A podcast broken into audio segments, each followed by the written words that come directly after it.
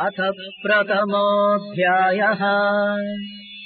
धृतराष्ट्र उवाच।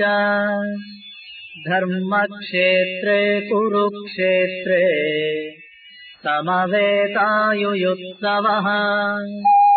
मामकाः पाण्डवाश्चैव किमकुर्वत सञ्जय सञ्जया।